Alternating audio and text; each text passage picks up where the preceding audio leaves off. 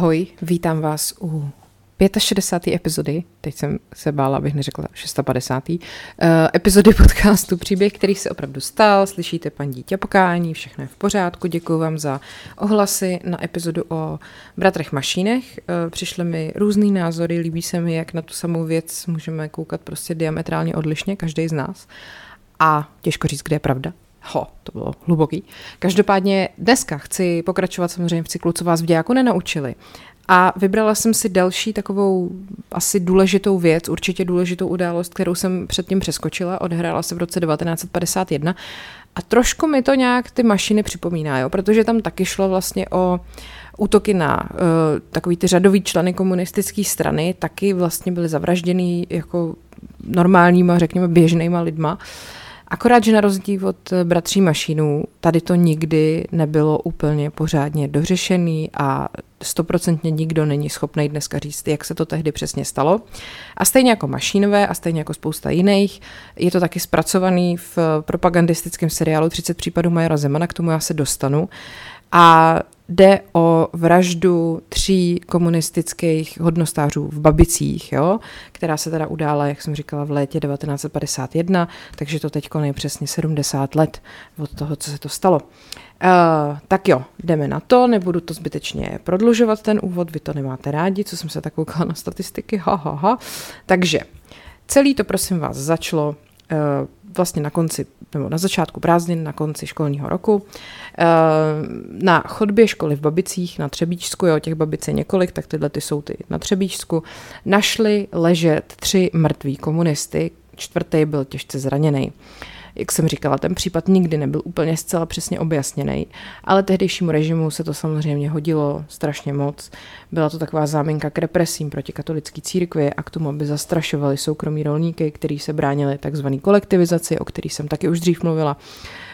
Um, vlastně ta kolektivizace jako taková probíhala už nějakou dobu a samozřejmě, že ne každému se překvapivě líbilo, že jako měl svůj soukromý majetek, který třeba jeho rodina prostě po desetiletí jako nějakým způsobem budovala, najednou odevzdat do družstva, jo, protože prostě všechno je všech a nic není ničí a, a tak dále, a tak dále. Každopádně eh, je teda pondělí večer, dětem začaly prázdniny, píše se rok 1951 a v přízemí školy v Babicích u Třebíče zasedá Rada místního národního výboru. Jednání řídí učitel Tomáš Kuchtík, přítomen je i lesní dělník Josef Roupec, skladník družstva jednota Bohumil Netolička a tesař František Bláha. Řešili nějaké hospodářské výkazy, protože se jakoby začíná druhý pololetí roku. Uh, venku už je tma a okolo půl jedenáctý do budovy vnikají dva ozbrojení muži, Ladislav Malý a Antonín Mytiska. Před školou hlídají bratři Antonín, Sta- bratři Antonín a Stanislav Plichtovi.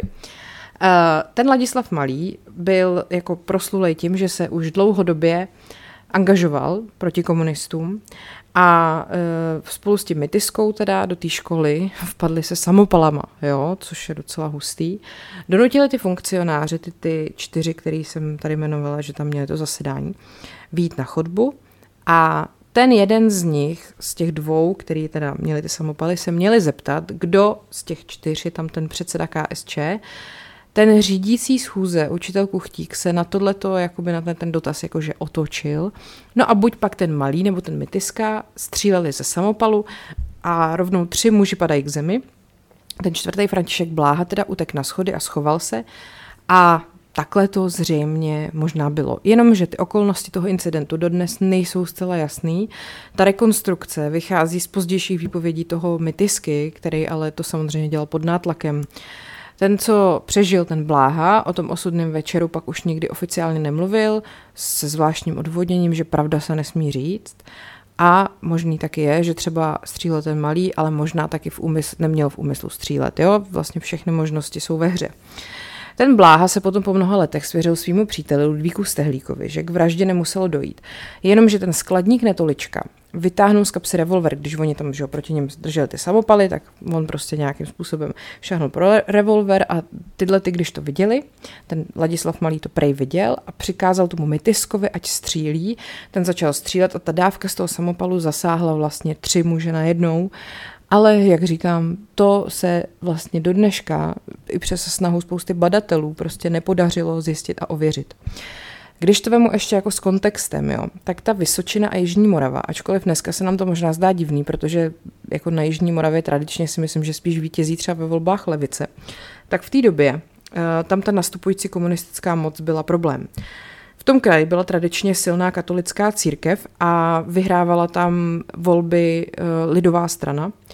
A ta kolektivizace toho zemědělství se tam prostě obtížně prosazovala. Přitom to byl jako hlavní bod těch komunistů, že jo. Všem sebrat soukromý majetek, prostě nikomu nedovolit vlastnit něco, aby si ty lidi mohli třeba myslet, že mají nějakou jako moc, nebo že prostě mají normální jako život.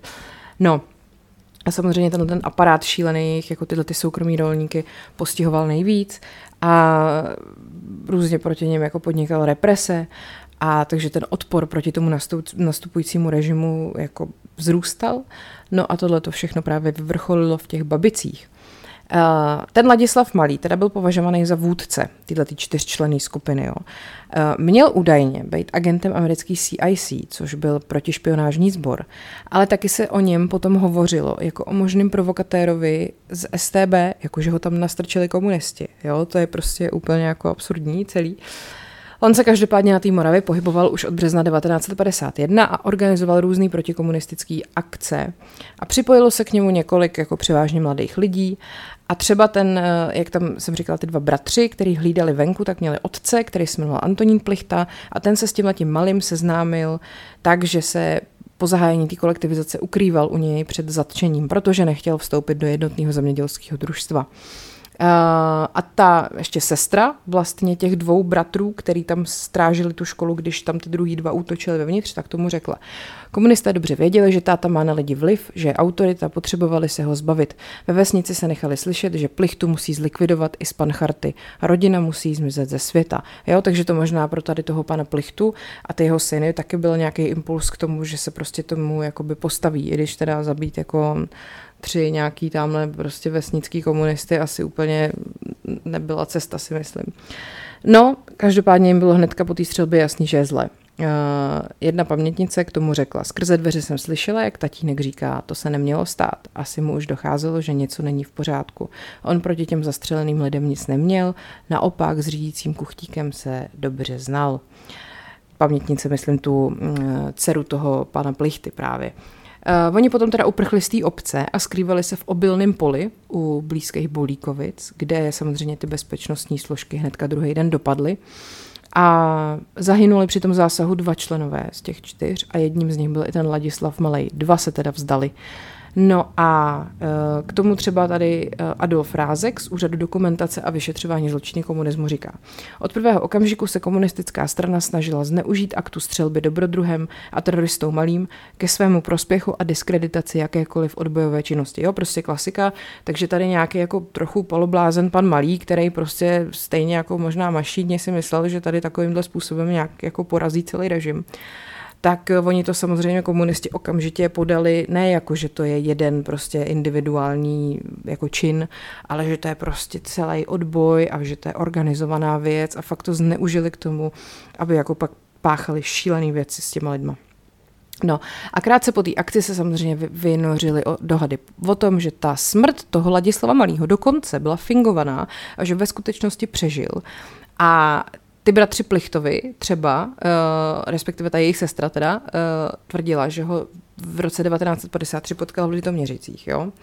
Nicméně v roce 1990 ten úřad dokumentace a vyšetřování zločinu komunismu oficiálně potvrdil, že ten Ladislav Malý opravdu zemřel při té přestřelce, ale nikdy se nepodařilo prokázat ani jakoby uh, popřít to jeho možné spojení s STB protože podle některých badatelů ho opravdu ta STB mohla nepřímo řídit. Malý z mého pohledu spolupracovníkem STB nebyl, spolupracovat mohl ovšem nevědomky, jo, říká k tomu ten pan badatel Rázek. Ten dokonce v roce 2003 vydal i samostatnou publikaci, která se tady tomu babickému případu věnuje. A vlastně v ní dochází k závěru, že nejpozději do podzimu 1950 Uh, eh, právě tyhle ty protikomunistické odbojové skupiny na tom Třebíčsku ve skutečnosti právě řídila státní bezpečnost. Prostřednictvím svých agentů. Jako to je hustý, ne? To je prostě, kam se na to hrabou ty vole špionážní filmy americký, kam se na to hrabe prostě Indiana Jones, kam se na to hrabe veškerá prostě paranoia z komunismu a, a tohle, to, to, to jsou jako neuvěřitelné věci, které se tam děly. Jak rychle prostě ty svině dokázaly prolézt úplně do všech struktur té společnosti.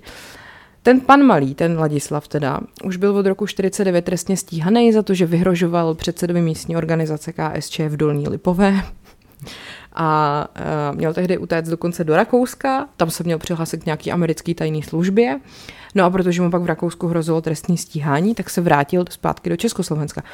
Takže jakoby ještě možná dokonce byl, ne jako že byl tajný agent STB, možná, že byl dokonce americký tajný agent, anebo byl možná dvojitý, anebo trojitý agent. No, Každopádně eh, tady tato hra těch tajných služeb prostě je s těma babicema právě hodně jako spojená, protože ten odpor k té kolektivizaci, proti té kolektivizaci a proti těm způsobům, jakým ty komunisti vládli, tam byl velký eh, v tomhle regionu obzvlášť a i ta státní bezpečnost už tehdy tam prostě zatýkala lidi, kteří tomu režimu byli nepohodlní, což samozřejmě zbuzovalo další odpor a vybuzovalo to další jako aktivitu. A ten právě ten malý o sobě sám prohlašoval, že je agentem západních tajných služeb. A lidi samozřejmě tím, jak neměli žádné informace o tom, co se tam jako děje vůbec okolo, co, ne, možná věděli, co se děje u nich ve vesnici, ale nevěděli, co se děje jako prostě celkově jako ve světě nebo vůbec jako v Československu, tak mu samozřejmě snadno věřili, že jo, tady tomu. A taky věřili tomu, že se chystá nějaká vojenská intervence ze západu. Tomu ostatně věřili i bratři Mašíni, který vlastně uh, tehdy uprchli z Československa s tím, že se někde prostě přidají k armádě a pak se sem vrátí zpátky s tou západní intervencí, která ale nikdy nepřišla, protože nikdo nic takového neplánoval. Stejně jako věřili tomu, že Milada Horáková má nějakou svoji obrovskou odbojovou skupinu, jako Heliodor Píka, že má odbojovou skupinu, protože prostě to ty komunisti tvrdili a tímhle vlastně sami jako sobě pomohli, protože ty lidi pak vybudili k takovým věcem, který by sami nikdy neudělali, kdyby si mysleli, že jsou v tom sami. Víte, jak to myslím, doufám, že to říkám dost jasně, ale je to jako síla. Každopádně uh, už od toho jara 1951 to působení toho Ladislava Malého začalo být takový podezřelý a právě i několik jeho bli, jako nejbližších vlastně zatkla STB, třeba administrátora farnosti v Rokitnici nad Rokitnou Jana Bulu. Ten mu nejdřív pomáhal, ale pak prostě účast na jedné z těch akcí odmítnul, no a pak ho teda zatkli.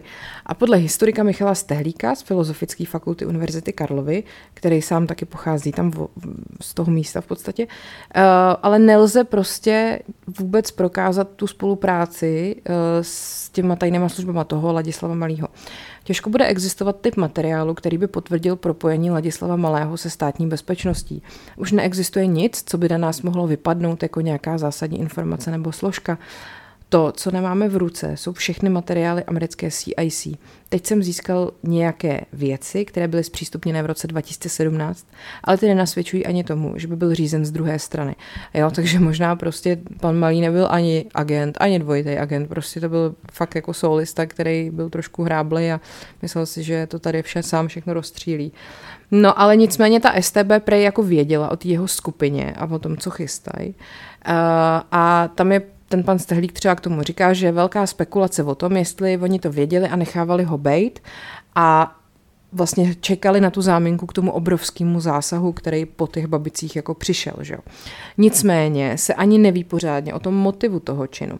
Autoři knihy Mlináři od babic, která byla vydaná v roce 2008, Eh, se přiklání k tomu, že členové skupiny kolem toho malého prostě chtěli ty komunistický funkcionáře v těch babicích jenom postrašit, ale že ta akce vlastně, protože měli ty zbraně, tak se jim to jako vymklo z rukou a eh, vlastně k tomu samému závěru dospěl i ten badatel Rázek, kterýho jsem tu zmiňovala, protože už jako před těma událostma uh, podnikala ta malého skupina různý jako útoky v okolí těch babic na, na ty funkcionáře teda. Takže je to takový prostě spíš jako, asi se jim to prostě vymklo z rukou. Nicméně ta trojnásobná vražda těch komunistů tehdy samozřejmě pro ten režim posloužila jako záminka k totální rozsáhlý propagandě. STB navíc rozpoutala velkou razi, při který pozatýkala spoustu sedláků a jejich rodiny vyhnala z Jižní Moravy. A ta babická vražda se prostě pro ty představitele tehdejší moci stala příkladem uh, jako toho, že takzvaný jako západní imperialismus tady zasahuje do dění v Československu, přitom to ve skutečnosti možná tak vůbec jako nebylo. Já už vidím, jak prostě západní mocnosti se jako shodnou na tom, že nejlepší, jak nám tady jako rozbořit prostě režim, bude říct tady panu Vladislavu Malýmu, ať jde střílet prostě komunisty do babice. Jako to mi přijde úplně jako padlý na hlavu. Nicméně, už deset dní po tom, co se tohleto stalo, začal proces se 14 členou skupinou těch jako údajných teroristů a soud vynesl celkem sedm trestů smrti, dvě doživotí a pět dalších lidí odsoudil k celkem 110 letům vězení. A všechny ty tresty ještě před vynesením rozsudku schválili i nejvyšší představitelé komunistické strany a ty navazující procesy se potom konaly až do února 1953 a ještě byly popravený další čtyři lidi. A oběšený byli teda mimo jiné i faráři Jan Bula, Václav Drbula a František Pařil a ty patřili právě vůbec jako k prvním obětem těch komunistických represí z řad církve.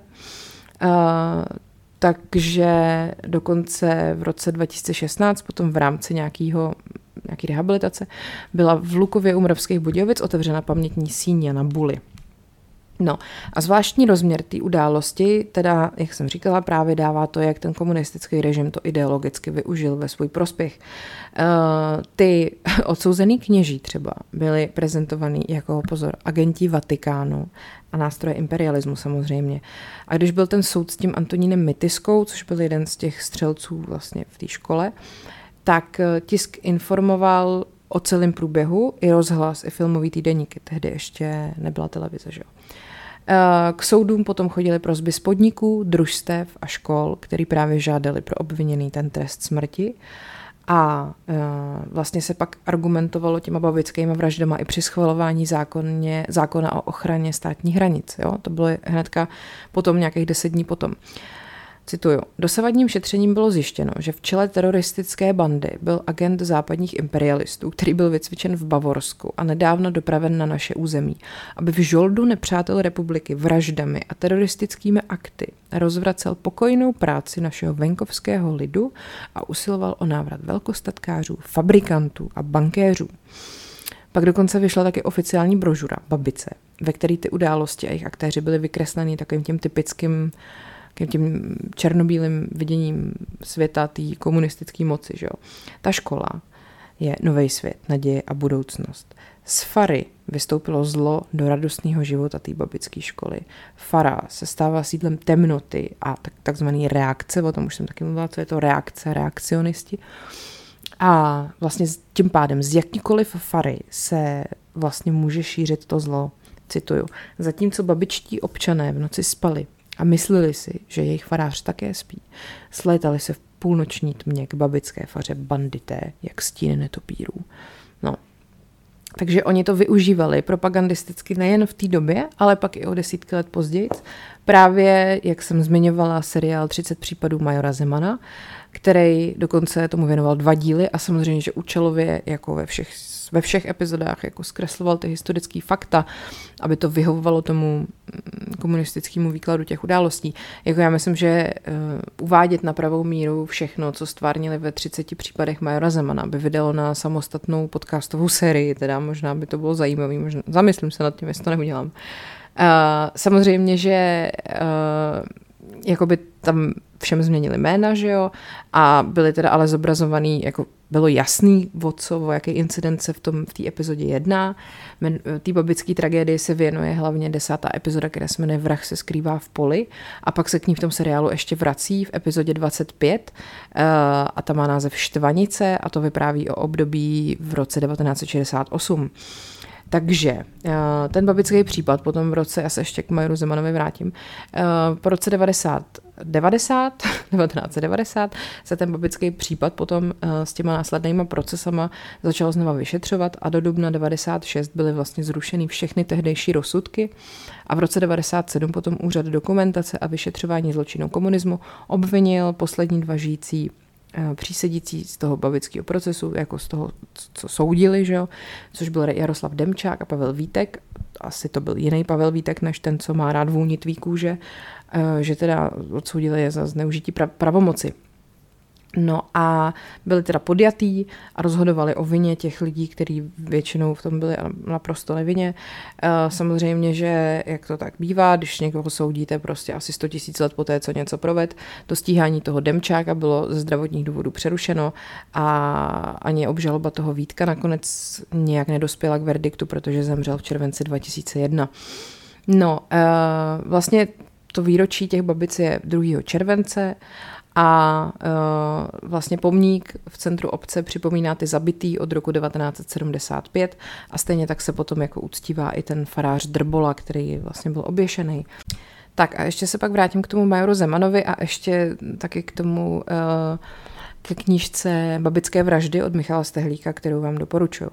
On tam mimo jiné píše, v babickém případu se spojuje tragický osud obětí zločinu i obětí komunistické justice, atmosféra strachu, postup režimu proti katolické církvi, tlak na selský stav v rámci kolektivizace, propaganda i osudy mnoha nevinných lidí, které doslova pozřel vír několika měsíců dramatických událostí ve zdánlivě ztraceném a nevýznamném regionu Vysočiny.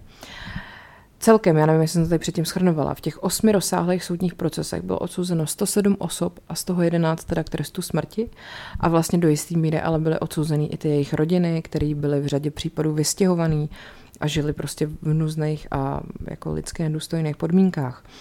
No eh, a když potom eh, vlastně ještě se k tomu přidá, že byly nějaké rehabilitační řízení, které probíhaly eh, tady jako potom v 60. letech a na popraviště se teda ty, ty se toho pro bohužel netýkaly a na popraviště se prostě dostali i lidi, kteří byli ve vazbě od jara 1951, uh, eh, tudíž vlastně nemohli mít jako s těma vraždama v červenci 1951 nic společného. Jo. Nebo třeba právě to byli i lidi, kteří v té babické škole prokazatelně v tu chvíli nebyli a s těma vraždama prostě neměli co dočinění, ale stačilo, že se prostě někde s někým potkali a hodili se do celý toho, celého toho soukolí, který prostě řídili teda ty čelní komunisti spolu s těma STBákama a samozřejmě, že některý z nich byli ty klasický provokatéři. Uh, dokonce to, provo, jako ta provoka, to provokatérství bylo dokonce nezákonný v té době, ale to vůbec nevadilo, jako prostě, že spravedlnost, nějaká zákonnost, bylo to fakt to poslední, o co tehdy jako někomu šlo. A samozřejmě, že o těch trestech a o, o těch jakoby uh, No, o těch osudech těch lidí se rozhodovalo už dávno předtím, než vůbec byli souzený, že jo. Takže ono právě tím, i jak to celý se s tím vlastně ty komunisti vypořádali, tak to vůbec nebylo jako jednoduchý to jako rozplíst zpětně, co se tam přesně stalo, protože prostě většina lidí vlastně zemřela velice rychle a uh, takový to vlastně, jak tady přesně v jednom článku píšou, že se využívala propaganda, vytvářely se dezinformace a dezinterpretace a tak se potvrzuje neblaze proslulé Goebbelsovské rčení, že stokrát opakovaná lež se stává pravdou. No, eh, jak jsem teda říkala, tak eh, ještě když se vrátím, tak eh, abych trošku ještě tomu dala pozadí toho, jaký tam byly ty vztahy mezi těma lidma, jo. Protože tam teda probíhala ta kolektivizace a byl tam velký konflikt mezi komunistickou mocí a katolickou církví, protože prostě se to vzájemně vlastně vylučuje, protože komunismus je nějakým způsobem taky víra. A jak jsem říkala, množily se případy zatýkání kněží, že jo, který byli lojální vůči těm svým biskupům a vnímali katolickou právě víru a komunistickou ideologii jako totální prostě protiklady. A ta komunistická moc ty řadový faráře tlačila do totálně patové situace. Buď budou poslouchat svoje biskupy, což je ale přivede do vězení, anebo budou loajální vůči státu, což zase povede k tomu, že budou exkomunikovat z církve. A takhle byl třeba z církve právě uh, vyobcovaný kněz Josef Plojhar, který otevřeně spolupracoval s režimem, dokonce od roku 1948 byl ministr zdravotnictví a uh, právě pod tlakem tady tohohle toho se formovaly ty skupiny jejichž jako důsledkem byly potom uh, odbojové akce a jedna z nich i ta v těch babicích. Já to furt jako opakuju a znovu vysvětluji, jenom aby prostě jste v tom tak nějak jako měli jasno, jak se to celé mohlo jako stát. No a když teda už se konečně dostanu uh, k těm 30 případům Majora Zemana, jo, tak uh, to je prostě úplně jako klasický pře- příklad takového toho, uh, jak to říct, um, totálního jako stereotypizování těch postav, který prostě se hodí že do té propagandy. Takže uh, ta pravá tvář těch vesnických boháčů a zrádných farářů se vlastně odhalila díky tady tomuhle tomu. Jo. Ta mm, samozřejmě komunistická propaganda nepracovala jenom s těma obrazama těch kladných hrdinů, jo, což byly ty vzory jako hodný následování, jako byl třeba Fučík, Julia, Julius Fučík, o tom jsem už taky mluvila, ale právě nabízela portréty i těch jako druhých, těch zlejch, jo. Takže uh, je třeba mít i ty představitele toho zla. A uh, to byly samozřejmě potom uh, jako ty politické procesy, které vlastně lidem jakoby odhalovali, jak vypadají ty nepřátelé toho socialismu. Jo, to prostě byly. Vydávaly se procesní knihy, dělaly se rozhlasové přenosy z té soudní síně, reportáže, pak byly projevy těch prokurátorů a novinové články, které prostě všem jako ukazovaly ty největší démony. A byla to taková ta typologie těchto těch takzvaných kulaků, o těch už jsem taky mluvila. A uh, vlastně ty babičtí vrazy a jejich pomahači byla právě ta přehlídka úplně největší těch záporných typů. Jo? Takže třeba ten Ladislav Malý v tomhle katalogu zla představoval prostě archetypální postavu amerického agenta. Jo? Propagandistická publikace Babice, o které jsem mluvila, která právě doprovázela medializaci tady celého toho případu, ho portrétuje následovně. Byl to asi 30-letý člověk, ale vypadal na 50. Jo? Už, už tohle prostě hajzl, ty vole. Ze snímku se šklebí otrávený, bezvýrazný a znechucený obličej notorického opilce. Bezbarvé, skleněné oči, tupě civí, zneholené, nemité, špinavé tváře, spustošené pitím, neřestmi a mravním bahnem, do něhož dávno zapadl tento úkladný v západním Německu cvičený vrah. Malý tak představuje vlastně jako typ toho dobrodruha kariéristy, který mu bohužel teda UNR 48 připravil takový nepříjemný překvapení, musel se vrátit do republiky a samozřejmě, že ideologie ještě navíc tady tohoto toho agenta spojovala se různými expresivními obrazama hyeny a tchoře. Jo? Že prostě je to podle něj typ zvrhlého sadisty, jem, a teď zase cituju, jemuž vlastní byla peněženka nabitá dolary, Vírou skrýš plná lahví kuřálky, automatů a granátů a společnost opilých, ozbrojených gangstrů v kulackém poli, maskovaná hromadou hnoje. Konec citátu. To je strašný. Další typ v tomto komunistickém katalogu společenského zla který se mimochodem nazýval To jsou oni, reprezentuje vesnický boháč, neboli ten kulak. Jo? Ta komunistická moc samozřejmě se pokoušela rozdělit tu vesnici, kterou kolektivizovali. Aby jako vlastně, přesně pamatujete si pohádku Nesmrtelná teta, jak tam Jiřina Bohdalová hrála závist, jak vlastně jako způsobila, že ty lidi si navzájem strašně záviděli. A jako když někdo měl víc než vy, tak vám se to nelíbilo a nějak jste se prostě mezi sebou jako začali nenávidět. A to je přesně to, co dělali tyhle ty svině, že vlastně ty drobní a střední rolníci měli pochopit, že jejich skuteční nepřátelé jsou ty bohatý sedláci, že jo.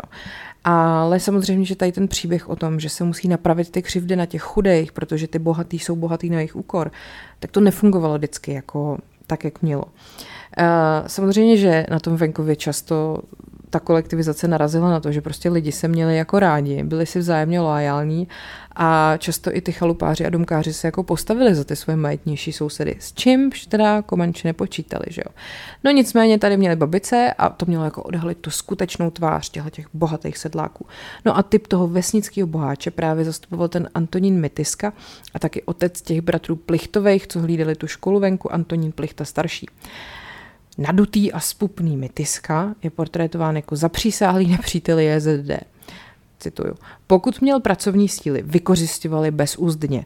Na statku měl dvojí stůl, maso pro hospodáře a brambory pro čeleď. Čeledín spal ve stáji a děvečka z milosti v komoře. Mytiska nikdy nic v hospodářství nedělal. Pracoval, pracovat musela jenom čeleď. Takže prostě takovýhle portrét zlýho kulaka mytisky, ta ideologie samozřejmě ještě dokázala efektně propojit s takovým tím velkým příběhem o střetu dobra a zla, takže ten třídní boj z těch babic uh, dokonce dokázali propojit i s konfliktem v Koreji. Vesnický boháč, sabotér výživy národa, žhář a vrah žoldák, který hrabivě napřáhl ruku po dolarech, na nich lpí krev korejského lidu, krev dobrého člověka, řídícího učitele z Babic a jiných soudruhů, kteří pracovali pro prospěch obce Babic, budovali šťastnější život u nás a hájili mír. Já bych se poblila. No a archetypální obraz toho kulaka pak ta brožura obohacuje o portrét sedláka Plichty. Plichta, Daleko pověstný svou hrabivostí a chamtivostí byl boháč, schopný vraždit člověka pro kus meze, ženu pro hrst trávy a zajmout chalupnickou kozu, kdyby dopadl na trávníku u své zahrady. No, takže dobrý. Uh, takže on, chudák, tady pan Plichta, byl aktivní odbojář, který dokonce ze svého statku živil nějaký parašutisty za druhé světové války, se najednou stal pomáhač nacistů. Jo? Uh, oni to prostě úplně obrátili, on byl takový vážený, byl to někdejší předseda, místo předseda poválečního ONV v těch moravských Budějovicích a oni najednou píšou, byl to necitelný upír a vykořišťovatel postrach čeledínů a děveček, které bezohledně okrádel. Zvláště v posledním roce války si pomohl. Dodával nacistům obilí, maso, mléko a vejce štědře oběma rukama. Byl vzor oddaného pomocníka nacistů, který pomáhal krmit Esteba, ne Esteba, SSácké armády a dostal za to od nacistů prémie. Takže oni byli schopní z člověka, který prostě v odboji podporoval parašutisty, udělat jako pomáhače nácku. To je prostě neuvěřitelný. Pak samozřejmě tam jsou ty kněží, že jo, který jsou taky cíleně zapletený do celé té kauzy. To je ten Václav Drbola a František Pařil, a ta propaganda ukázala toho faráře Drbolu jako záludného a neupřímného člověka. Cituju. Farář si odbyl kázání a mše, chladně odpověděl na pozdrav a s nikým se nestýkal. Dovedl jít kolem pole, kde pracovali lidé a nepozdravil. No a pak to právě ten proces jako ho odhalil, jakože tu jeho skutečnou tvář. Nebyl farář Drbola vždycky všude a s každým tak málomluvný a netečný. Dovedl zahořet, ba zaplanout ve společnosti ničemných lotrů, uměl se ne usmívat, ale ďábelsky smát, když se ho teroristé ptali, koho by si přál oddělat a on jim pohotově a bez rozpaků poradil členy rady MNV. Bože, No, uh, takže potom ještě tam uh, dodali toho druhého, toho pařila. Z fary vycházel do kostela člověk jezuitské tváře, nahrbený, těkavého pohledu, s dlouhýma rukama, postavou podobný bývalému protektorátnímu takzvanému prezidentu Háchovi. Všechno tam do toho naházeli. No a právě tenhle ten obraz jako sugestivně odhaluje, co se právě skrývá za, ve skutečnosti za zdma těch katolických far, jak je vlastně dvopravdický v úvozovkách smysl těch různých náboženských úkonů a obřadů, který jsou normálně neškodný a mají dokonce lidem pomáhat. Takže pařil třeba měl dát babickým vrahům růžence, aby se jim akce vydařila. A spovědnice jim sloužila jako místo předávání tajných zpráv. Uh, občerst, vrahové se občerstvovali mešním vínem a kněžím šlo především o moc a o peníze cituji, neměl špetku citu anebo porozumění pro druhého člověka. Každý o něm věděl, že se, za, že se na peníze třese, že provozuje církevní úkony jen jako obchod a zadarmo, že stéblo nepřeloží. Nebylo známo, že by někomu poskytl službu z přátelství nebo z ochoty. A to je prostě úplně jako strašný. Pak je tady ještě další, 20-letý Drahoslav Němec, který byl údajně syn bohatého živnostníka, ale ve skutečnosti to byl vyučený kovodělník z chudých poměrů. Jo. Ale propaganda ho zvládla vykreslit jako buržoazního mladíka, který, který ho zkazila četba brakové literatury. Drahoslava Němce práce nebavila. Otec byl bohatý, Synáček si dával šít šaty podle amerického střihu, jimiž chtěl vyjádřit životní omrzelost, kabát s nápadně pokleslými rameny a kalhoty zvané trubky. Nosil divoké kravaty a plstěné šráky hluboko do čela, četl krváky z amerického podsvětí a to byla jediná literatura, kterou znal. No a, a takže pozor, jako nepřítelé můžete identifikovat jenom podle toho, co nosí na sobě a co čte, jo, jak vidíte. A když prostě uh, spousta jako kluků v té době, že pokud nebyli ty vole nadšení budovatelé prostě a svazáci, tak se v něm jako našli, že v takovémhle klukovi. Takže prostě strašný, ale na tom je, že i tady toho Drahoslava Němce, oni v tom procesu prostě nakonec jako popravili. Uh, on přitom ale teda na rozdíl od těch demonických kulaků a farářů byl jakože spíš komický prvek, jo, celý tý, celýho toho procesu. Pohybuje se zhrouceně, pajdavým krokem, mdle Lidské bláto. Odulí, nezdravě vypadající obličej, který se co chvíli stahuje do ufňukaných grimas. Chce vzbudit lítost. Jeho chování budí ještě hlubší upovržení k tomuto výlupku kapitalistické skaženosti a špatnosti. Jako chápete to, že tohle napsali o nějakém člověku jenom na základě toho, jak vypadal. A pak ho popravili a tohle prostě jako bylo mezi lidma, jako tahle ta publikace s těma těma popisama, to je strašný. Uh, pak taky popsali to prostředí, ve kterém se ty údajní přátelé režimu pohybovali. Jo? Samozřejmě, že to všechno byly fary a selské usedlosti. Divná fara, prapodivný farář. Stěny farní kuchyně byly obloženy automaty, u stolu seděla skupina teroristů a kolem nich se točila mladá tlustá kuchařka, dcera 50 hektarového vesnického boháče. Roznášela talíře sídlem a stavila je vedle nabitých pistolí. Divná fara. Podobala se spíš skrýši Al Caponově nebo doupěti nějakých šikákských gangstrů. Uf No a samozřejmě, že škola na, na opačné straně je úplně to nejlepší místo na světě, je to místo plný radosti a života, opět cituju. Radost ze života, úsměvné mládí a jaré veselí bylo domovem v babické škole, kde učil řídící učitel Tomáš Kuchtík. Vedle školy je fara, je to velký masivní dům s prostorným dvorem a zahradou, s řadou pokojů, s chodbou dlouhou jako chodba zámecká ponuré, němé tichované slustých zdí z prázdného velkého dvora, porostlého přezrálou trávou. Ani trochu lidského tepla nedýchá z neobývaných pokojů bez knihovny, bez záclon, bez doteku srdečné lidské ruky. Tu, ukryt za sedmi zámky, takže nikdo netušil, jak žije. Bydl zavilý nepřítel obce, spoluvrah vlastních farníků, člen dopadené a odsouzené bandy, reakční farář Václav Drbola. Jo? Takže prostě fara je ten starý svět pustej, prázdnej, odsouzený k zániku, přerostlá tráva. A škola je ten nový svět, naděje, budoucnost. No a právě z té fary vstoupilo to zlo do toho radostného života té babické školy. Takže farář právě, nebo fara je to sídlo té temnoty a škola je to sídlo té ideologie a toho dobra. Takže Takovýmhle způsobem uh, to prostě ty svině jako popisovaly. A samozřejmě ještě tady máme potom taky ten statek toho plichty. Že? Jeho obytné stavení je stavení z bohatlého nadoba na Boba, pardon. Postele všech tří ložnic v přízemí byly vysoko nastlány peřinami. Na stěnách je plno křížů a svatých obrazů. Nad postelemi visí obrovské obrazy Krista a Pany Marie. Opodál je velký obraz zrádného reakčního ministra Šrámka. V přízemí jsou dvě kuchyně, jedna velká a druhá menší. Velká kuchyně celá z bílých kachlíků s plotnou velkou jako závodní kuchyni s jídelním stolem jako pro svatebčany. Měl koupelnu, jaké si stavili fabrikanti v buržoazních vilách s teplou a studenou vodou ty vole, hajzl, co jsi to dovolil. No takže jeho údajný bohatství mělo samozřejmě vyvolat pobouření a závist, že jo? Jak jsem říkala, prostě Jiřina Bohdalová nesmrtelný tetě. A přitom ostatní lidi právě dostávali maso na lístky, že jo? Tehdy ještě, protože vlastně lístky potravinový byly zrušeny až v roce 53 po měnové reformě, o který jsem taky mluvila, to byla taky báječná věc.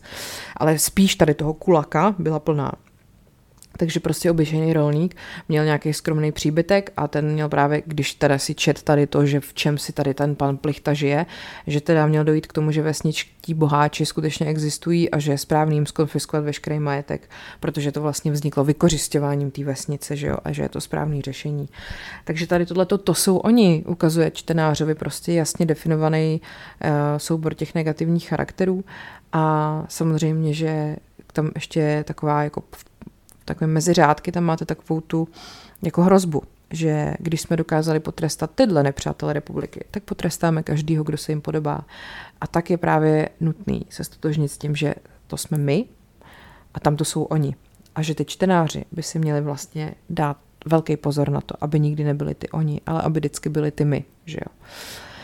No, uh, to je prostě úplně jako strašný, no a asi vás teda nepřekvapí, když už se konečně dostanu uh, k tomu, jak to bylo v tom Majoru Zemanovi, že v podstatě přesně takhle v tom Majoru Zemanovi jsou vykreslený ty charaktery těch záporných hrdinů. Uh, přesně tak, jak jsem teďka přečetla. Uh, ty útočníci tam v tom té epizodě skrývají svoji tvář za šátky, jak američtí čeští gangstři jsou oblečeni do dlouhých kožených kabátů, takže to vyvolává zase nějaký asociace s gestapem a samozřejmě používají samopaly Wehrmachtu, že jo.